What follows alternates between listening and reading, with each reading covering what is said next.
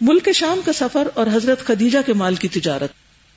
آپ کا یہی شوہرا سن کر حضرت خدیجہ رضی اللہ تعالی عنہ نے آپ کو تجارت کے لیے اپنے مال کی پیشکش کی۔ وہ شرف اور مال دونوں لحاظ سے قریش کی سب سے معزز خاتون تھی اور لوگوں کو کچھ اجرت پر اپنا مال تجارت کے لیے دیا کرتی تھی۔ انہوں نے پیشکش کے ساتھ یہ بھی عرض کی کہ وہ آپ کو سب سے اچھی اجرت دیں گی۔ آپ نے ان کے غلام میسرہ کے ساتھ ملک شام کا سفر کیا۔ وہاں خرید و فروخت کی، خوب نفع ہوا۔ اور اس قدر برکت ہوئی کہ پہلے کبھی نہ ہوئی تھی۔ پھر مکہ واپس آئے اور امانت ادا فرما دی۔ حضرت خدیجہ سے شادی۔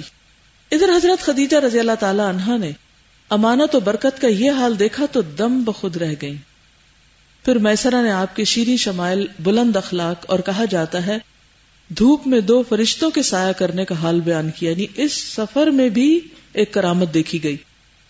تو حضرت خدیجہ نے محسوس کیا کہ ان کا گوہر مراد انہیں مل گیا ہے۔ چنانچہ انہوں نے آپ کے پاس اپنی ایک سہیلی کو بھیج کر شادی کی خواہش کا اظہار کیا۔ آپ نے تجویز پسند کی اور چچاؤں سے گفتگو کی۔ انہوں نے حضرت خدیجہ کے چچا امر ابن سعد کو پیغام بھیجا۔ بات طے ہو گئی۔ اور بنو ہاشم اور سرداران قریش کی ایک مجلس میں بیس اونٹ اور کہا جاتا ہے چھ اونٹ مہر پر نکاح ہو گیا۔ خطبہ نے کہا، ابو طالب نے پڑھا، جس میں اللہ کی حمد و ثنا کی۔ پھر آپ کے فضل و شرف کا ذکر کیا۔ اس کے بعد ایجاب و قبول کے کلمات کہے اور مہر بیان کیا۔ یہ ملک شام سے واپسی کے دو مہینے اور چند دن بعد کی بات ہے۔ اس وقت آپ صلی اللہ علیہ وسلم کی عمر پچیس سال تھی۔ اور حضرت خدیجہ رضی اللہ تعالی عنہا کی مشہور قول کے مطابق چالیس سال تھی۔ ایک قول یہ بھی ہے کہ اٹھائیس سال تھی، کچھ اور اقوال بھی ہیں، لیکن مشہور کیا ہے؟ چالیس سال۔ حضرت خدیجہ کی شادی پہلے عتیق بن آئز مخزومی سے ہوئی تھی، وہ انتقال کر گیا تو ابو حالہ تیمی سے ہوئی۔ اس سے ایک بچہ بھی پیدا ہوا، پھر ابو حالہ بھی انتقال کر گیا۔ اس کے بعد بڑے بڑے سرداران قریش نے شادی کرنی چاہی، مگر حضرت خدیجہ راضی نہ ہوئی یہاں تک کہ اللہ تعالیٰ نے ان کو آپ کے شرف زوجیت سے نوازا۔ اور ایسی سعادت عطا فرمائی کہ پہلوں اور پچھلوں سب کے لیے باعث رشک ٹھہری۔ اللہ تعالیٰ ایک مچور عورت کو، جو ایک تاجر عورت تھی، سمجھدار خاتون تھی، دو دفعہ بیوہ ہو چکی تھی، اور بیوگی جو ہے وہ انسان کے لیے غم کا پہاڑ لاتی ہے۔ شوہر کیسا بھی ہو، لیکن شوہر کی جدائی اور شوہر کی موت انسان کو وقت سے پہلے بوڑھا کر دیتا ہے۔ اور وہ اس کیفیت سے ایک بار نہیں، دو بار گزر چکی ہیں۔ اس سے آپ اندازہ لگائیے کہ ان کی تربیت کس طرح ہو رہی۔ اور کس قسم کی عورت کو آپ کے ساتھ کے لیے تیار کیا جا رہا ہے۔ اور وہ بھی آپ کی کس چیز سے متاثر ہوئی امانت سے، اخلاق سے۔ جس کی خبر کس نے دی آپ کو؟ ان کے غلام میسرا نے۔ اور پھر شادی کا پیغام بھیجا اور پراپر طریقے سے شادی ہوئی۔ آپ دیکھیے کہ ہمارے ہاں اگر کسی عورت پر یہ وقت گزرا ہو کہ دو دفعہ بیوہ ہو چکی ہو، عمر چالیس سال کی حد کو پہنچ چکی ہو اور اپنے گزر بسر کے لیے کوئی کام کاج کرتی ہو، تو اس کی شخصیت کیا ہوگی؟ یعنی آپ خود سوچیں، میں شخصیت بتا رہی ہوں کہ عموماً جب عورت بیوہ ہو جاتی ہے تو اس کی زندگی میں اتنی مایوسی ہو جاتی ہے کہ وہ کسی کام کے قابل نہیں رہتی۔ عرب کی عورتیں مزاج کے اعتبار سے بہادر عورتیں تھی ایموشنل ہونے کے باوجود بھی انہوں نے کبھی ایموشنز کو اپنے اوپر تاری نہیں ہونے دیا۔ یہ بہت بڑی کوالٹی تھی ان کی۔ ہمارے ہاں کیا ہوتا ہے کہ اگر کسی عورت کے ساتھ کچھ ایسا ہو جائے، تو اس کو اتنا زیادہ احساس دلایا جاتا اور اس کو منہوس قرار دے دیا جاتا ہے۔ اور اگر خدا نخواستہ دو دفعہ کوئی اس تجربے سے گزرے تو پھر تو وہ زندہ رہنے کے قابل ہی نہیں۔ اور اس کی زندگی میں کسی قسم کی کوئی ہوپ نہیں رہتی۔ کوئی کام کاج وہ نہیں کرتی عام طور پر۔ لیکن یہاں اس خاتون کو آپ دیکھیے کہ چالیس سال کی عمر میں اپنا بزنس کر رہی ہیں۔ مالدار خاتون ہے بڑے بڑے سرداروں کی طرف سے بھی آفر ہے۔ لیکن اس کی نظر میں مال کچھ نہیں۔ حسب نصب نہیں۔ اصل چیز کیا ہے؟ اخلاق، امانت، کردار۔ پھر بات کہاں آ کے رکتی ہے کہ آپ کیا چاہتے ہیں؟ آپ کی چاہت کیا ہے؟ آپ کی نظر کیا ہے؟ آپ کی دلچسپی کیا ہے؟ آپ کس چیز کی تلاش میں ہیں؟ ہمارے ہاں بڑے بڑے لوگ دین پڑ جاتے ہیں، دین کے نام پہ شادی کرنے کا ڈھونگ رچاتے ہیں، لیکن پیچھے نظر کس پہ ہوتی ہے؟ مال پہ۔ اور اگر مال نہ ہو تو سارے خواب ادھورے رہ جاتے ہیں اور دین دھرے کا دھرا رہ جاتا ہے۔ اللہ سبحان و تعالی ہم سب سے یہ دیکھتا ہے کہ ہم کیا چاہتے ہیں۔ زندگی میں مختلف چیزیں جو ہمیں ملتی ہیں، مختلف لوگوں سے ہمارا واسطہ پڑتا ہے۔ دوست جو ہمیں ملتے ہیں، استاد جو ہمیں ملتے ہیں۔ اسی طرح رشتوں کے معاملے میں، اور چیزوں کے معاملے میں، اس میں ٹھیک ہے، تقدیر کا اپنا ایک ہاتھ ہے، لیکن اس کے ساتھ ساتھ انسان کی اپنی کوشش، اس کی دلچسپی اور اس کی اپنی چاہت کا بھی ایک بہت بڑا عمل دخل ہوتا ہے۔ جیسا انسان ہوتا ہے، ویسے ہی لوگ اس کو ملنے لگتے ہیں۔ بعض اوقات ہم دوسروں سے تو شکایت کرتے ہیں کہ ہم تو بہت اچھے تھے، دوسرے ہمیں برے پلے پڑ گئے۔ لیکن جب اللہ تعالیٰ ایسا کوئی وقت لے آئے کہ برے لوگ ہمارے پلے پڑے سو کال برے، جن کو ہم برا کہہ رہے ہیں، یا جن میں ہمیں خامیاں نظر آ رہی ہیں، تو اس وقت رک کے ضرور سوچئے کہ ہم سے کہاں غلطی ہوئی؟ ہم نے کیا چاہا؟ ہم نے کیا دیکھا؟ ہمارا قصور کہاں ہے؟ کیونکہ ولدین جاہدو فینا لنہدینہم سبولنا نبی صلی اللہ علیہ وسلم کی حضرت خدیجہ سے اولاد۔ حضرت خدیجہ رضی اللہ تعالی عنہا نبی صلی اللہ علیہ وسلم کی پہلی بیوی تھی۔ ان کے جیتے جی آپ نے کسی اور سے شادی نہیں کی۔ یہ جو دشمنوں نے آپ پر الزام لگایا نا کہ آپ وومنائزر تھے اور بہت ساری عورتوں سے آپ نے شادی کر لی۔ تو بات یہ ہے کہ آپ جوان ہیں پچیس سال کی عمر اور حضرت خدیجہ چالیس سال کی عمر کی ہیں۔ اور جب تک وہ زندہ رہی آپ نے شادی ہی نہیں کی دوسری۔ آپ کی تمام اولاد بھی انہی سے تھی۔ صرف ابراہیم ماریا قبطیہ سے تھے۔ ان کی اولاد کے نام یہ ہیں، پہلے قاسم، پھر زینب، پھر رقیہ، پھر ام کلثوم، پھر فاطمہ، پھر عبداللہ۔ کچھ لوگوں نے تعداد اور ترتیب دونوں میں اس سے اختلاف کیا ہے۔ آپ صلی اللہ علیہ وسلم کے تمام لڑکے بچپن ہی میں فوت ہو گئے۔ البتہ تمام بچیوں نے عہد نبوت پایا، اسلام لے آئی اور ہجرت بھی کی۔ اور سب کی سب آپ کی زندگی ہی میں فوت ہو گئی صرف حضرت فاطمہ رضی اللہ تعالی عنہا آپ کے بعد چھ مہینے زندہ رہی جب آپ کے سب بیٹے وفات پا گئے آپ کی زندگی میں، تو دشمنوں نے آپ کا کیسے مذاق اڑایا؟ کہا کہ محمد کی جڑ کٹ گئی ہے، نعوذ باللہ۔ تو اللہ سبحانہ تعالیٰ نے آپ پر کون سی صورت اتاری تھی؟ انا آتینا کل کوثر فصل لربک ونحر ان نشانئک والابتر کیا سبق ملتا ہے؟ ہم سے کچھ چلا جائے کوئی چیز چھن جائے، ختم ہو جائے، کوئی فوت ہو جائے، تو ہم بھی ذہنی طور پہ ساتھ فوت ہو جاتے ہیں۔ اور سمجھتے ہیں اس کے بعد تو اب کوئی زندگی میں بھلائی رہی نہیں اور کوئی خیر نہیں ملنے والی۔ اور اب معلوم نہیں کیا ہوگا۔ لیکن ہمیشہ یاد رکھیے، کوئی بھی چیز ہاتھ سے چلی جائے، کسی بھی قسم کا نقصان ہو جائے جب تک اللہ نے آپ کو زندگی دی ہوئی ہے ایمان دیا ہوا ہے، اللہ کا ساتھ اور اللہ کی ذات آپ کے لیے کافی ہے۔ ہر چھوٹے اور بڑے نقصان کے موقع پر کیا پڑھیے؟ حسب اللہ ونعم الوکیل۔ اولاد کا نقصان ہو جائے، والدین کا ہو جائے، بہن بھائیوں کا ہو جائے، مال کا ہو جائے، شوہر کی طرف سے ہو جائے، کسی قسم کا کوئی حادثہ زندگی میں، کوئی نقصان زندگی میں یہ کلمہ کافی ہے۔ حسبی و کفا سم اللہ دعا لئی سورا اللہ المنتہا۔ حسبی و کفا حسبی و کفا کافی ہے مجھے اور وہ کافی ہو گیا۔ یہی اصل ایمان ہے۔ یہی چیز انسان کو تھام لیتی ہے۔ یہی سے خیر کا آغاز ہو جاتا ہے۔ ہر ڈوبنے والا سورج نئے طلوع کی تیاری کرنے لگتا ہے۔ وہ طلوع کی طرف بھاگ رہا ہوتا ہے اور ہم سمجھتے وہ ڈوب چکا ہے۔ تو اس لیے بہت ضروری ہے کہ انسان کسی بھی حال میں امید کا دامن نہ چھوڑے۔ اللہ پر توکل نہ چھوڑے۔ ہر حال میں اللہ پر بھروسہ کرے۔ اور ہر شر میں سے خیر کی تلاش رکھے۔ ہر عسر میں سے یسر کو نکالے۔ بیت اللہ کی تعمیر اور حجر اسود کے جھگڑے کا فیصلہ۔ آپ کی عمر کا پینتیسواں سال تھا۔ اب آپ دیکھیے، بیس سال، پچیس سال اور اب پینتیس سال۔ کہ ایک زوردار سیلاب آیا، جس سے خانہ کعبہ کی دیواریں پھٹ گئی یہ دیواریں ایک بار کعبہ میں آگ لگ جانے کی وجہ سے پہلے ہی کمزور ہو چکی تھی اب قریش مجبور ہوئے کہ اثر نو تعمیر کریں۔ اس موقع پر انہوں نے فیصلہ کیا کہ اس تعمیر میں صرف حلال مالی خرچ کریں گے۔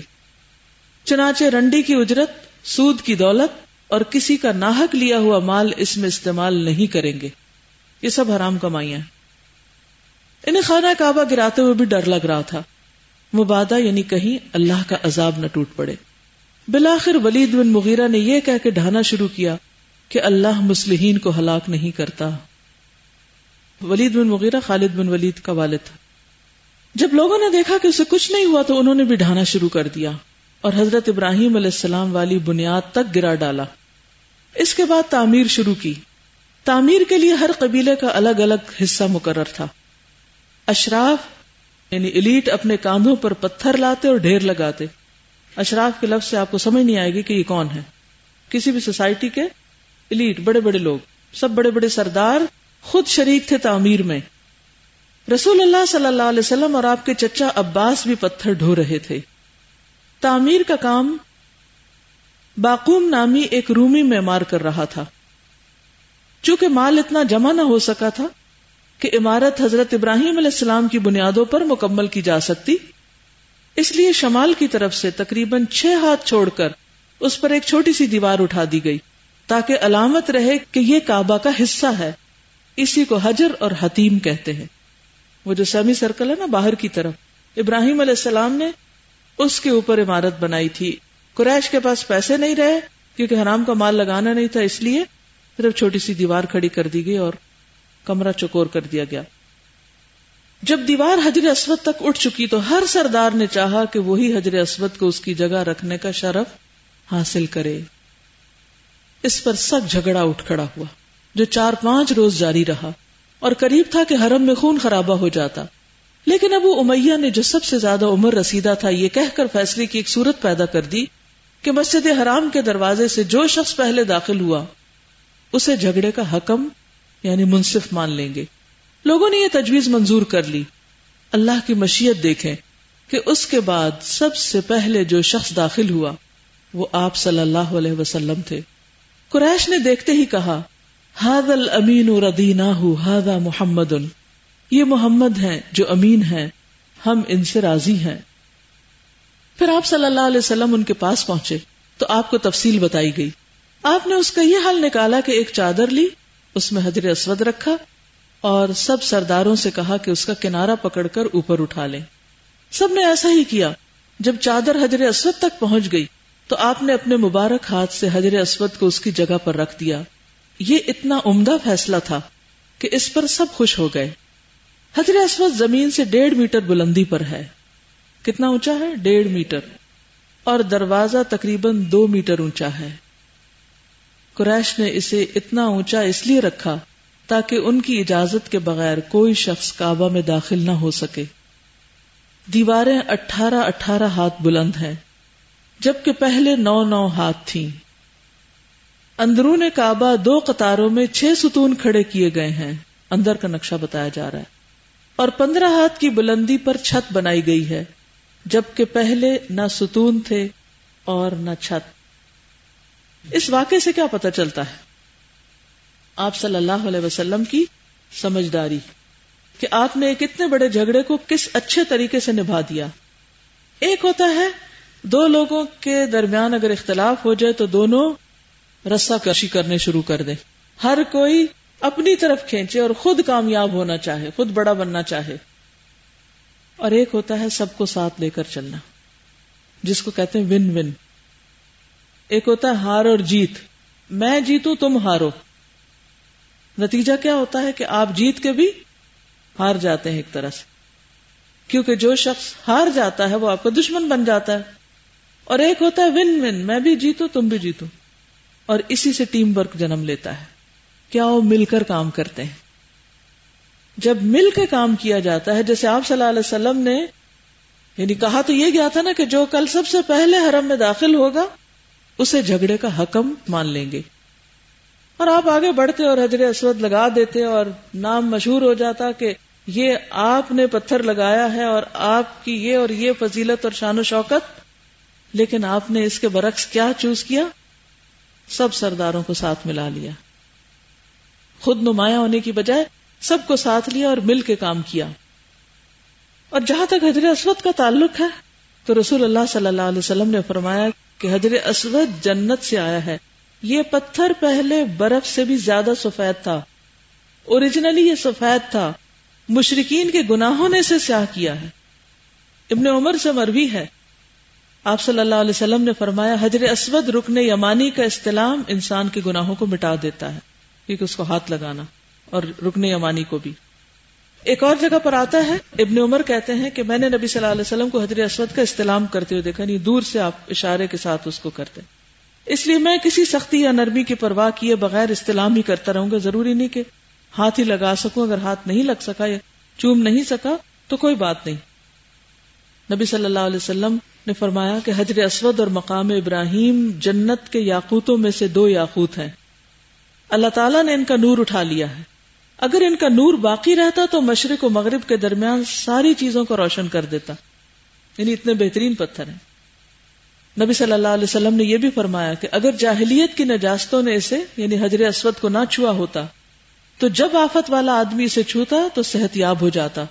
اور زمین پر یہی پتھر ہے جو جنت سے آیا ہے۔ یعنی جنت میں تو ہم نہیں پہنچے، لیکن اگر جنت کی کوئی چیز دیکھنی ہو تو انسان اس پتھر کو دیکھ لے۔ حضرت عمر رضی اللہ تعالیٰ عنہ حضرت اسود کے پاس ہے اور اس کو بوسا دیا اور کہا کہ تو ایک پتھر ہے، نہ نفع دے سکتا، نہ نقصان۔ اگر اللہ کے رسول صلی اللہ علیہ وسلم تمہیں نہ چومتے تو میں کبھی تمہیں نہ چومتا۔ اگرچہ وہ جنت سے آیا تھا، لیکن اس کو بھی چومنے کا فیل آپ کی اتباع میں تھا۔ حضرت عمر رضی اللہ تعالیٰ عنہ ایک مرتبہ حضرت اسود کو بوسا دے کے اس کے ساتھ چمٹ بھی گئے۔ کہا میں نے حضور صلی اللہ علیہ وسلم کو دیکھا کہ وہ تجھے بہت چاہتے تھے۔ تجھ سے محبت رکھتے تھے اس لیے میں بھی تجھے چاہتا ہوں۔ قیامت کے دن حضرت اسود کی دو آنکھیں ہوں گی اور زبان بھی ہوگی جس سے وہ بات کرے گا۔ جس نے اسے حق کے ساتھ چوما، قیامت کے دن وہ اس کے بارے میں گواہی دے گا۔ قیامت کے دن حضر اسود جب آئے گا تو وہ جبل ابو قبیس سے بھی بڑا ہوگا۔ اس کی ایک زبان اور دو ہونٹ ہوں گے۔ اللہ جس کو چاہے زبان دے دے۔ اللہ تعالیٰ ہاتھوں کو بھی بلوائے گا کہیں گے کہ یہ کیسے بولیں گے تو کیا کہیں گے؟ انتقن اللہ اللہ انتق اللہ شعی اس اللہ نے بلوایا جس نے ہر چیز کو بلوا دیا۔ نبوت سے پہلے آپ صلی اللہ علیہ وسلم کی سیرت، آپ صلی اللہ علیہ وسلم بچپن ہی سے سلیم العقل، پاک دامن اور بھرپور قبت کے مالک تھے۔ جوانی اور پختگی کا زمانہ آیا تو آپ کی خوبیاں اور نکھر آئیں۔ آپ درست سوچ، صحیح نظر، بہترین اخلاق اور عمدہ عادات کا سب سے بلند نمونہ تھے۔ سچائی اور امانت، مردانگی اور شجاعت، عدل اور حکمت، زہد اور قنات بردباری اور عفت، صبر اور شکر، حیا اور وفا خیر خواہی اور توازو، سب میں ممتاز تھے۔ بھلائی اور احسان میں آپ کا کوئی ثانی نہ تھا۔ ابو طالب نے کیا خوب کہا ہے۔ اب ید یستسقل غمام فمال الیتاما عصمت للاراملی وہ گورے مکھڑے والا یعنی چہرے والا، جس کی برکت سے ابر رحمت برستا ہے۔ وہ یتیموں کا سہارا اور بیواؤں کا نگہبان ہے۔ یہ آپ کی خوبیاں تھیں۔ یتیموں کا سہارا اور بیواؤں کا نگہبان، ان کی حفاظت کرنے والا، ان کا خیال رکھنے والا۔ آپ صلاح رحمی کرتے تھے۔ لوگوں کا بوجھ اپنے سر لے لیتے تھے۔ تنگ دست کی ایسی مدد فرماتے کہ مالدار ہو جاتا یا روزگار پہ لگ جاتا۔ مہمان کی میزبانی کرتے اور مصیبت کے مارے ہو تعاون فرماتے۔ دنیا بھر کا سارا سوشل ویلفیئر آپ کے اس اخلاق میں جمع ہو گیا۔ اللہ نے آپ کی حفاظت اور نگہبانی کا خاص انتظام فرمایا۔ اور قوم کے اندر پھیلی ہوئی خرافات اور برائیوں کے خلاف آپ کے دل میں نفرت ڈال دی۔ یعنی آپ فطرت پر تھے۔ چنانچہ آپ بتوں کی عید پر حاضر ہوتے، نہ شرک کے میلوں میں جاتے، کہیں بھی نہیں جاتے تھے۔ آپ آستانوں یا غیر اللہ کے نام پر ذبح کیا ہوا جانور نہ کھاتے، نہ بتوں کو چھوتے، نہ ان سے تقرب حاصل کرتے۔ لات و عزا کی قسم تو سننا بھی گوارا نہ فرماتے۔ شراب نوشی اور کھیل کود کی مجلسوں سے آپ انتہائی دور تھے۔ ایسی کسی مجلس میں آپ صلی اللہ علیہ وسلم نے کبھی شرکت نہ فرمائی۔ حالانکہ یہی مجلسیں جوانوں کی تفریح گاہ اور دوستوں کی جائے ملاقات ہوا کرتی تھی جیسے ہمارے ہاں کانسرٹس لیکن آپ صلی اللہ علیہ وسلم ان تمام جگہوں سے بہت دور رہتے۔ ابھی آپ نبی نہیں بھی بنے تھے، فطرت پر تھے اور ان چیزوں سے آپ کو سخت نفرت تھی۔ اربوں کے ہاں کچھ لوگ دور جاہلیت میں شرک نہیں کرتے تھے۔ حنفا کہلاتے تھے۔ کس کی نسبت سے؟ ابراہیم علیہ السلام کی نسبت سے۔ حنیف موما کا نمن المشرقین وہ شرک نہیں کرتے تھے۔ حنفا رسول اللہ صلی اللہ علیہ وسلم بھی انہی لوگوں میں سے تھے کہ جنہوں نے دور جاہلیت میں بھی کبھی شرک نہیں کیا۔ کسی قسم کا۔ اور اللہ سبحانہ تعالیٰ نے خاص طور پر آپ کو بچا کر رکھا ہر طرح کے باطل سے۔ ہر غلط چیز سے۔ ان اوصاف پر میں تھوڑی سی بات اور کروں گی؟ یعنی یہ وہ اوصاف ہیں جو نبی بننے سے پہلے آپ کے اندر تھے۔ حضرت خدیجہ رضی اللہ تعالیٰ عنہ کے پڑوسی کا کہنا ہے کہ انہوں نے نبی صلی اللہ علیہ وسلم کو حضرت خدیجہ سے یہ فرماتے ہوئے سنا، اے خدیجہ، اللہ کی قسم، میں لات کی عبادت کبھی نہیں کروں گا۔ اللہ کی قسم، میں عزا کی عبادت کبھی نہیں کروں گا۔ ہم سائے تھے۔ شاید اس طرح اوور ہرڈ کیا یا ویسے آئے ہوئے تھے، گھر میں تو سنا۔ تو بہرحال، دور جاہلیت میں بھی آپ فطرت پر تھے اور کبھی شرک نہیں کیا۔ زید بن ہارسا کہتے ہیں کہ ایک تانبے کا بت بنا ہوا تھا۔ اس کو اساف کہتے تھے۔ اساف اور ایک نائلہ تھا۔ ایک میل تھا، ایک فیمیل بت۔ اسٹیچو۔ مشرقین طواف کرتے ہوئے ان کو چھوتے تھے۔ یعنی صفا مربع وغیرہ کا۔ ان کو جا کے ہاتھ لگاتے تھے۔ جیسے ابھی کچھ لوگ جا کر پتھروں وغیرہ کو ہاتھ لگاتے ہیں، وہاں بھی تو وہ اساف اور نائلہ کو لگاتے تھے۔ اور میں نے بھی آپ کے ساتھ طواف کیا۔ جب میں ان کے پاس سے گزرا تو میں نے ان کو ہاتھ لگا دیا۔ رسول اللہ صلی اللہ علیہ وسلم نے فرمایا، ان کو ہاتھ نہ لگاؤ۔ دور جہلیت کی بات آئیے پھر طواف کیا تو میں نے کہا، میں ضرور ہاتھ لگاؤں گا، یہاں تک کہ میں دیکھوں کہ آپ کیا کہتے ہیں۔ میں نے ہاتھ لگا دیا۔ تو آپ نے فرمایا کہ کیا میں نے تمہیں منع نہیں کیا تھا؟ کسی اور راوی کے الفاظ ہیں کہ قسم ہے اس ذات کی جس نے آپ کو عزت بخشی اور آپ پر کتاب نازل کی۔ آپ نے کبھی کسی بت کو ہاتھ نہیں لگایا، حتیٰ کہ اللہ نے آپ کو عزت بخشی، جو بھی بخشی، اور آپ پر نازل کیا، جو بھی نازل کیا۔ تو اس اندھیرے دور میں بھی جبکہ کوئی براہ راست رہنمائی نہیں تھی، تو بھی آپ بتوں کی گندگی سے محفوظ رہے اور یہ اللہ کا خاص کرم ہوتا ہے۔ پھر اسی طرح آپ کی صدق اور امانت بہت مشہور تھی۔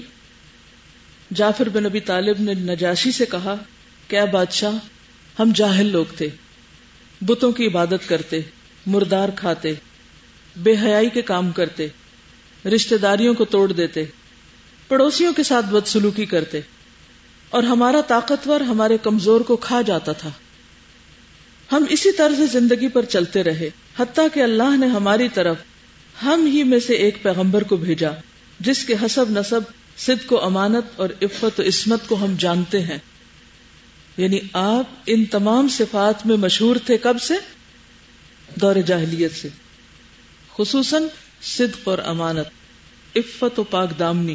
ایک اور روایت میں آتا ہے کہ آپ کبھی کسی فاحشہ کے پاس نہیں گئے تھے، جبکہ عرب کے عام سرداروں میں یہ بات جانی پہچانی تھی، لیکن آپ نے کبھی ایسی کسی چیز کی طرف نگاہ اٹھا کے نہیں دیکھی۔ تو یہ خاص طور پر آپ کی کوالٹیز بتائی جاتی ہیں۔ اسی طرح دور جاہلیت میں آپ روزہ بھی رکھتے تھے۔ حضرت عائشہ سے روایت ہے کہ عاشورہ دس محرم وہ دن ہے جس میں زمانے جاہلیت میں قریش کے لوگ روزہ رکھا کرتے تھے۔ اس زمانے میں آپ بھی روزہ رکھتے تھے۔ گویا یہ ٹرمز جو تھی سوم سلاد اور زکوٰۃ اور حج کی یہ کوئی نئی نہیں تھی۔ یہ ان کے معاشرے میں معروف اور مشہور تھی۔ بس فرق یہ تھا کہ انہوں نے ان میں منمانیاں کر رکھی تھی۔ ان سب کی اصل حالت بگاڑ دی تھی۔ اپنے طریقے پر یہ عبادات کرنے لگے تھے۔ غار ہرا میں بھی جب آپ جاتے تو روزے رکھتے تھے۔ اس کا ذکر آپ کو آگے ملے گا۔ اسی لیے پھر رمضان میں وہاں پر آپ پر قرآن مجید کا نزول شروع ہوا۔ کیونکہ رمضان کا مہینہ اس چیز کے لیے دور جاہلیت میں بھی معروف تھا۔ اسے قرآن پاک میں آتا نا؟ کتب علیکم الصیام کما کتب علی الذین من قبلکم لعلکم تتقون۔ تو دین ایک ہی ہے روز اول سے، حضرت آدم علیہ السلام کے دور سے۔ پھر اسی طرح عام قریش ارفا تک نہیں جاتے تھے حج کے دوران۔ حج ہوتا تھا دور جاہلیت میں بھی۔ طواف کی کئی خرابیاں تھیں، ننگے طواف کرتے تھے اور کئی قسم کے بگاڑ تھے۔ لیکن آپ صلی اللہ علیہ وسلم کبھی برہنا نہیں ہوئے۔ ایک موقع پر جب وہ کعبہ کے لیے پتھر ڈھو کے لا رہے تھے تو آپ کی چادر کھل گئی تو آپ بے ہوش ہو کر گر گئے تھے۔ پھر اسی طرح آپ حج کے دوران ارفا تک جاتے تھے اور اکیلے جاتے تھے۔ آپ کے قبیلے کا کوئی دوسرا شخص نہیں جاتا تھا۔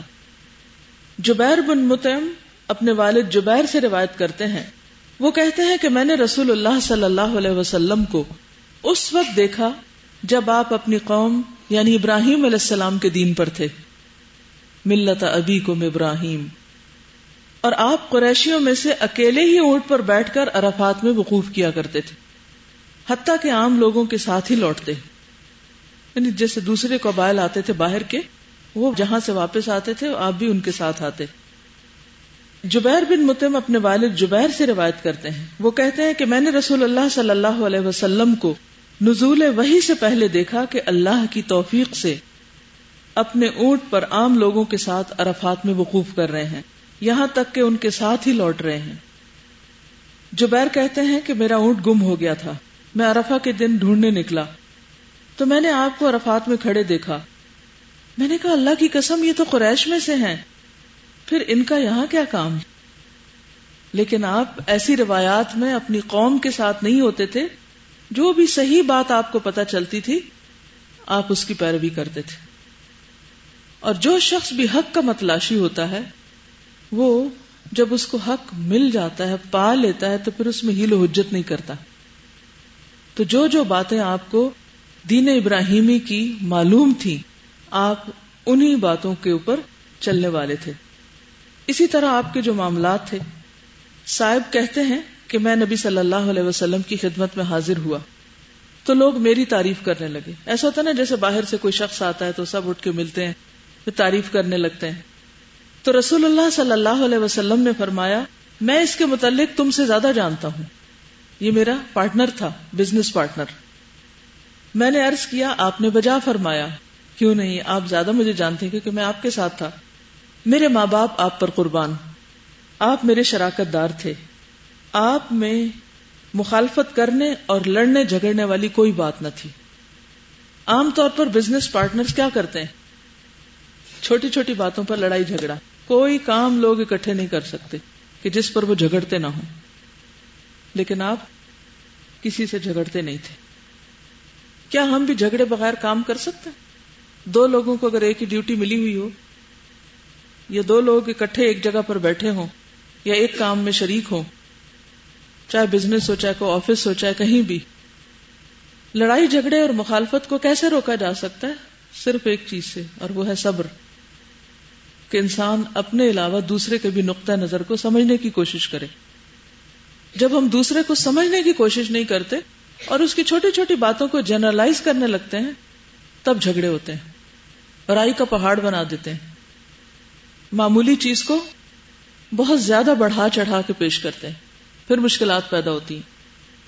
تو بہرحال، یہ آپ کا کردار اور اخلاق جس کی چند جھلکیاں، بہت تفصیل میں چونکہ جانے کا وقت نہیں، اس لیے چند جھلکیاں آپ کے سامنے ہیں کہ آپ کس طرح فطرت پر تھے اور آپ ہی کو کیوں چنا گیا اس کام کے لیے۔ آپ کی ان تمام خوبیوں کی بنا پر۔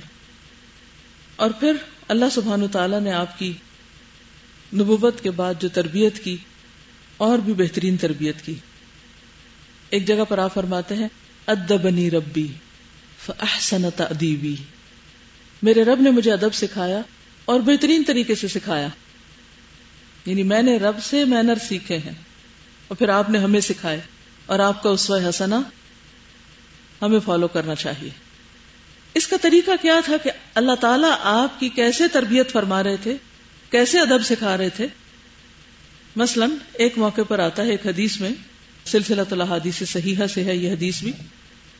نبی صلی اللہ علیہ وسلم فرماتے ہیں کہ ایک مرتبہ میں نے اپنے رب سے ایک سوال کیا۔ کاش کہ میں وہ نہ پوچھتا۔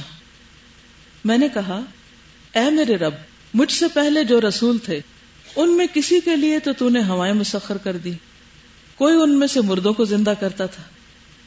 کس کے لیے تھی ہوائیں مسخر؟ اور مردے کون زندہ کرتا تھا، عیسیٰ علیہ السلام۔ اور موسیٰ علیہ السلام سے تو نے کلام کیا۔ اب دیکھیے کہ عموماً رشک جو ہوتا ہے وہ اپنے ہم پیشہ، ہم مشرب یعنی قریبی لوگوں کے متعلق ہوتا ہے۔ جب ان کو کوئی نعمت ملتی ہے تو ہمیں ایک طرح سے فیل ہوتا ہے کہ ان کو ملی ہے ہمیں نہیں ملی یہ چیز۔ اور عام طور پر ہم نعمت کس کو سمجھتے ان یوزل چیزوں کو، جو ہماری توجہ اپنی طرف کھینچ لیں۔ تو اللہ تعالیٰ نے فرمایا، الم یجد کا یتیمن فآوا وجد کا دالن فہدا وجد کا عائلن فاغنا انہوں نے تین چیزوں کا ذکر کیا تھا کہ سلمان علیہ السلام کے لیے ہوائیں مسخر کی گئی عیسیٰ علیہ السلام مردوں کو زندہ کرتے، نام نہیں لیا، ویسے ذکر کیا۔ اور موسیٰ علیہ السلام سے تو آپ نے بات کی یعنی میرے لیے کیا؟ یعنی ان جیسے میرے پاس بھی کوئی چیز ہو تو فرمایا، الم یجد کا یتیم فآوا وجد کا دالن فہدا وجد کا عائلن فاغنا. کیا یہ نعمتیں نہیں ہیں اور پھر، الم نشرح لك صدرک ووضعنا عنك وزرک؟ تو آپ نے فرمایا، کیوں نہیں، اے میرے رب؟ اور پھر خود سے کہا، کاش میں نے اپنے رب سے یہ سوال نہ کیے ہوتے۔ یہ نہ مانگا ہوتا۔ ہم سب اپنی زندگیوں میں دیکھیں تو اللہ تعالی کی بے شمار ایسی نعمتیں ہم پر ہوں گی جو دوسروں کو نہیں ملی ہوں گی۔ کتنے ہی یتیم ہیں جن کا کوئی وارث نہیں۔ کتنے ہی بھٹکی ہوئی انسانیت ہے جن کو ہدایت نہیں ملی۔ قرآن نہیں ملا۔ اللہ کے دین کی کوئی پہچان نہیں، مواقع ہی نہیں۔ پچھلے دنوں نائجیریا کی ایک اسٹوڈنٹ کی میل آئی ہوئی تھی، اس کو کچھ عرصہ پہلے الہدا کے بارے میں پڑھا۔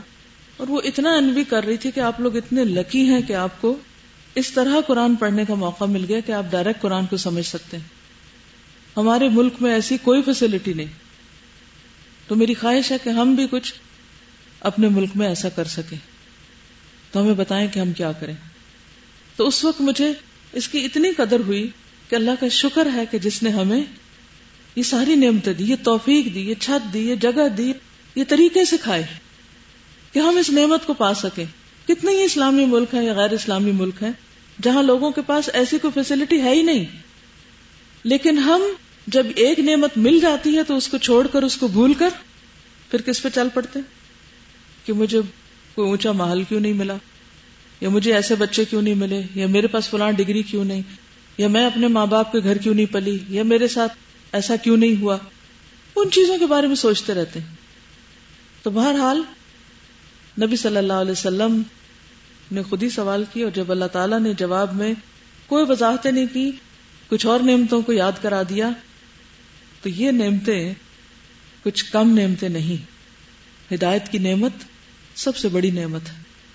کہیں ٹھکانا مل جائے، انسان کو پناہ مل جائے، رہنے کی جگہ مل جائے، کیئر کرنے والے لوگ مل جائیں، بہت بڑی نعمت ہے۔ اللہ دین کے لیے سینا کھول دے الم نشرح لک صدرک کہ بات اللہ کی سمجھ آنے لگے، یہ کم نعمت ہے، اور دل سے بوجھ ہٹنے لگے۔ غموں کے بوجھ اور مایوسی کے بوجھ اور اندھیرے یہ دور ہونے لگے۔ یہ بہت بڑی نعمت ہے۔ اور جو انسان ان چیزوں کی قدر کرے، تو پھر اللہ کا وعدہ ہے ان شکر تم اللہ عزیز اللہ اور بھی زیادہ دے گا۔ کچھ اور آپ کی صفات یہاں کتاب میں بیان ہوئی ہیں، کچھ آگے آپ دیکھیں، حضرت خدیجہ کہیں گی کہ آپ کے اندر ایسی ایسی صفات ہیں۔ یعنی دور جاہلیت میں بھی جو آپ کا اخلاق تھا، اگر آپ اس کی لسٹ بنانے لگے تو حیران ہو جائے کچھ کہنا چاہتے ہیں تو کہ السلام علیکم ورحمۃ اللہ وبرکاتہ۔ مجھے آج کے لیسن میں جو سب سے زیادہ چیز اٹریکٹ کی ہے، وہ یہ چیز کہ عورت کا کردار کتنا زیادہ اہم ہے اور میں نے ایکسپیکٹ ہی نہیں کیا تھا کہ سیریل پڑھنے کے دوران ہم عورتوں کے جو کریکٹر ہے اس کے اوپر اتنا فوکس کریں گے۔ پہلے، حضرت حاجرہ کا کردار جو ہے، وہ مسلسل ذہن میں گھوم رہا ہے۔ جب بھی کوئی گھر میں کچھ بھی ہونے لگتا ہے تو میں فوراً سوچتی ہوں پازیٹو تھنکنگ پازیٹو تھنکنگ اور اب آج حضرت خدیجہ کا کردار آیا کہ دو دفعہ بیوہ ہوئی مطلب مجھے یہ بھی چیز بہت زیادہ ہو رہی ہے کہ یہ سب چیزیں ہمیں پہلے پتا تھی تو اس سے یہ بھی پتا چلتا ہے کہ انفارمیشن ہونے میں اور ان چیزوں کا احساس ہونے میں بہت فرق ہے۔ اور جب تک احساس نہیں ہوتا تو یہ کیریکٹرسٹکس پھر ہمیں اپنی زندگی میں اپلائی نہیں کرنی آتی۔ تو زیادہ سے زیادہ ان چیزوں کو فیل کرنا ہے اور امیجن کرنا ہے اور ہر سچویشن میں سوچنا ہے کہ اگر وہ میری جگہ ہوتی تو وہ کیا کرتی، تو میں کیا کر رہی ہوں؟ کیونکہ رول ماڈلس تو ایسے ہی ہوتے نا کہ پھر ان کو فالو کیا جاتا ہے۔ جی جی لوگ جو بھی کریں آپ کے ساتھ، پھر اصل چوائس آپ کی اپنی ہے کہ آپ نے اپنے ساتھ کیا کرنا ہے۔ زندگی میں محرومیاں ہوں گی، تکلیفیں آئیں گی، مشکلات ہوں گی، لیکن چوائس از یورس کہ مزریبل لائف گزارنی ہے سیلف پٹی کا شکار رہنا ہے، امید کو چھوڑ دینا ہے ڈپریشن میں جانا ہے، یا پھر ان سب چیزوں کا اللہ کی مدد کے ساتھ مقابلہ کرتے ہوئے مفید پازیٹو کنسٹرکٹیو زندگی گزارنی ہے۔ یہ ہے اصل سبق۔ اور اگر آپ اٹھ کھڑے ہوئے نا، یہ ہے اصل ویمن امپاورمنٹ بہت نعرے لگتے ہیں نا ویمن امپاورمنٹ کے، کہ عورتوں کو مضبوط کرو۔ تو مضبوطی باہر سے نہیں آتی۔ کوئی قانون نہیں لے کے آئے گا آپ کے لیے مضبوطی۔ مضبوطی اندر سے آتی ہے۔ یہ کردار آئے گا تو مضبوطی آئے گی۔ حضرت خدیجہ کا جو اصل رول ہے وہ چالیس سال کے بعد شروع ہوا۔ اوکے یہ ایک چھوٹا سا چارٹ بنایا گیا ہے کہ جس میں صرف یاد رکھنے کے لیے آپ کو بہت سہولت ہوگی۔ یہ دیکھیے کہ نبی صلی اللہ علیہ وسلم والد تو آپ کے پہلے ہی وفات پا چکے تھے۔ والدہ ہیں، پھر اس کے بعد ام ایمن ہے جنہوں نے گود کھلایا سویبا ہیں جنہوں نے سب سے پہلے دودھ پلایا، پھر حلیمہ سعدیہ ہیں، پھر ان کے بعد واپس والدہ کے پاس آتے ہیں، لیکن دادا اور پھر چچا کی کفالت میں۔ تو تھوڑا تھوڑا ان کے بارے میں مختصر سا لکھا ہوا ہے۔ اور پھر اس آیت کو بیس بنایا گیا ہے کہ الم یجد کا یتیم آوا ہم سمجھتے ہیں ایک شخص چلا جائے تو پھر کچھ باقی نہیں رہتا۔ ایک کے بعد ایک ایک کے بعد ایک۔ اللہ تعالیٰ نے خود ٹیک کیئر کی۔ یہ صرف ریمائنڈر کے لیے۔ پھر اسی طرح یہ ہے کہ ٹائم لائن ہے۔ کہ کس طرح زیرو ایج میں آپ کے والد کی وفات ہوگی، پھر دو سال، پھر چار سال کی عمر میں کیا ہوا، پھر چھ سال کی عمر، پھر آٹھ سال، پھر بارہ سال، پھر اس کے بعد بیس سال، یہ بیچ میں سارا جنگوں کا دور ہے، یہ چار یہاں، یہ جو ہے جنگ پجار اور حلف الفضول یا حلف الفضول۔ پھر اس کے بعد درمیان میں بکریاں وغیرہ چرانا تجارت اور پھر حضرت خدیجہ رضی اللہ تعالیٰ عنہ سے شادی۔ اور پھر بیت اللہ کی تعمیر اور حجر اسود کے جھگڑے کو نبھانے کا واقعہ بیچ میں آپ کی اولاد ہے، حضرت خدیجہ سے، عبداللہ فاطمہ، ام کلثوم، رقیہ، زینب اور قاسم۔ یہ ایک دوسرا رخ ہے۔ پھر آپ صلی اللہ علیہ وسلم کی مختلف اوصاف ہیں۔ یعنی یہ وہ اوصاف ہیں جو نبی بننے سے پہلے آپ کے اندر تھے۔ پھر وہ حدیث کے کوئی بھی نبی نہیں گزرا مگر اس نے بکریاں ضرور چرائی ہیں۔ تو اس سے کیا کیا صفات انسان کے اندر پیدا ہوتی ہیں؟ لیڈرشپ کوالٹیز ہوتی ہیں، احساس ذمہ داری، اور پھر مختلف چھوٹی چھوٹی چیزیں اس کے ساتھ جڑی ہوئی ہم نے بحیرہ راہب کے بارے میں پڑھا تھا، اس کو بحیرہ لکھیے، بحیرہ نہیں ہے یہ۔ یہ وہ مانسٹری ہے جہاں وہ رہتا تھا اس وقت۔ اب تو یہ ٹوٹ پھوٹ کا شکار ہو چکی ہے۔ پھر آپ دیکھیے کہ یہ ہے وہ مختلف سفر جو آپ کے تین اسفار ہیں، اور اس میں ایک ایک کنارے سے ہے، دوسرا دوسرے سے، تیسرا بیچ میں سے۔ وہ آخر میں آپ دیکھیں گے تین لکیریں جا کے کٹھی مل رہی نظر آ رہی ہے نا وہ اوپر؟ ٹھیک ہے؟ سیرین ڈیزرٹ کے بعد اوپر جا کر۔ یہ مختلف ڈیزرٹس ہیں جو عرب کے اندر ہیں۔ یہ سلک روڈ ہے جو چائنا تک آگے جاتی ہے پھر آگے۔ یہ ایک نقشہ ہے چھوٹا سا کہ بکریاں چرانے والا جو ہے وہ کس طرح بکریوں کے پیچھے جاتا ہے۔ نیکسٹ یہ حضر اسود۔ وہ حتیم سیمی سرکل۔ یہ ماؤنٹ ہرا کے اندر وہ ہے غار ہرا یہ آپ دیکھ رہے ہیں کہ ایسا نہیں تھا کہ کوئی بہت خوبصورت لاوش بڑا سا کوئی غار تھا۔ It was a small place small room کی طرح آپ سمجھ لیں۔ یہ ان سائڈ ہے اس کا۔ یہ کہا جاتا ہے کہ نبی صلی اللہ علیہ وسلم کے گھر کی جو ایکسکویشن ہوئی ہے، اس کی کچھ پکچرز ہیں۔ مکہ میں میں خود اس علاقے کے قریب گئی ہوں تو اسی طرح یہ باؤنڈری وال انہوں نے دی ہوئی ہے۔ اندر عام طور پہ جانے نہیں دیتے۔ لیکن آپ کو نیٹ پہ بھی، یوٹیوب پہ بھی شاید آپ کو مل جائیں یہ تصویریں۔ نیکسٹ حضرت خدیجہ کا گھر انٹرنس ہے۔ یہ وفود کے آنے کی جگہ۔ اوکے ٹھیک ہے۔ آخر دعوانا ان الحمد للہ رب العالمین۔ سبحانک اللہم و بحمدک نشہد ان لا الہ الا انت، نستغفرک و نتوب الیک۔ السلام علیکم و رحمۃ اللہ وبرکاتہ۔